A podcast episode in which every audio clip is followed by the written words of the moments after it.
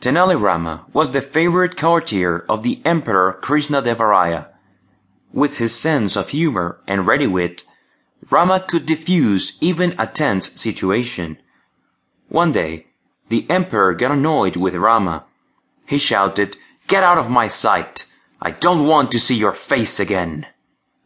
The sudden outburst of the Emperor shocked the other courtiers. Some of them, jealous of Rama and his closeness with the Emperor, were secretly pleased.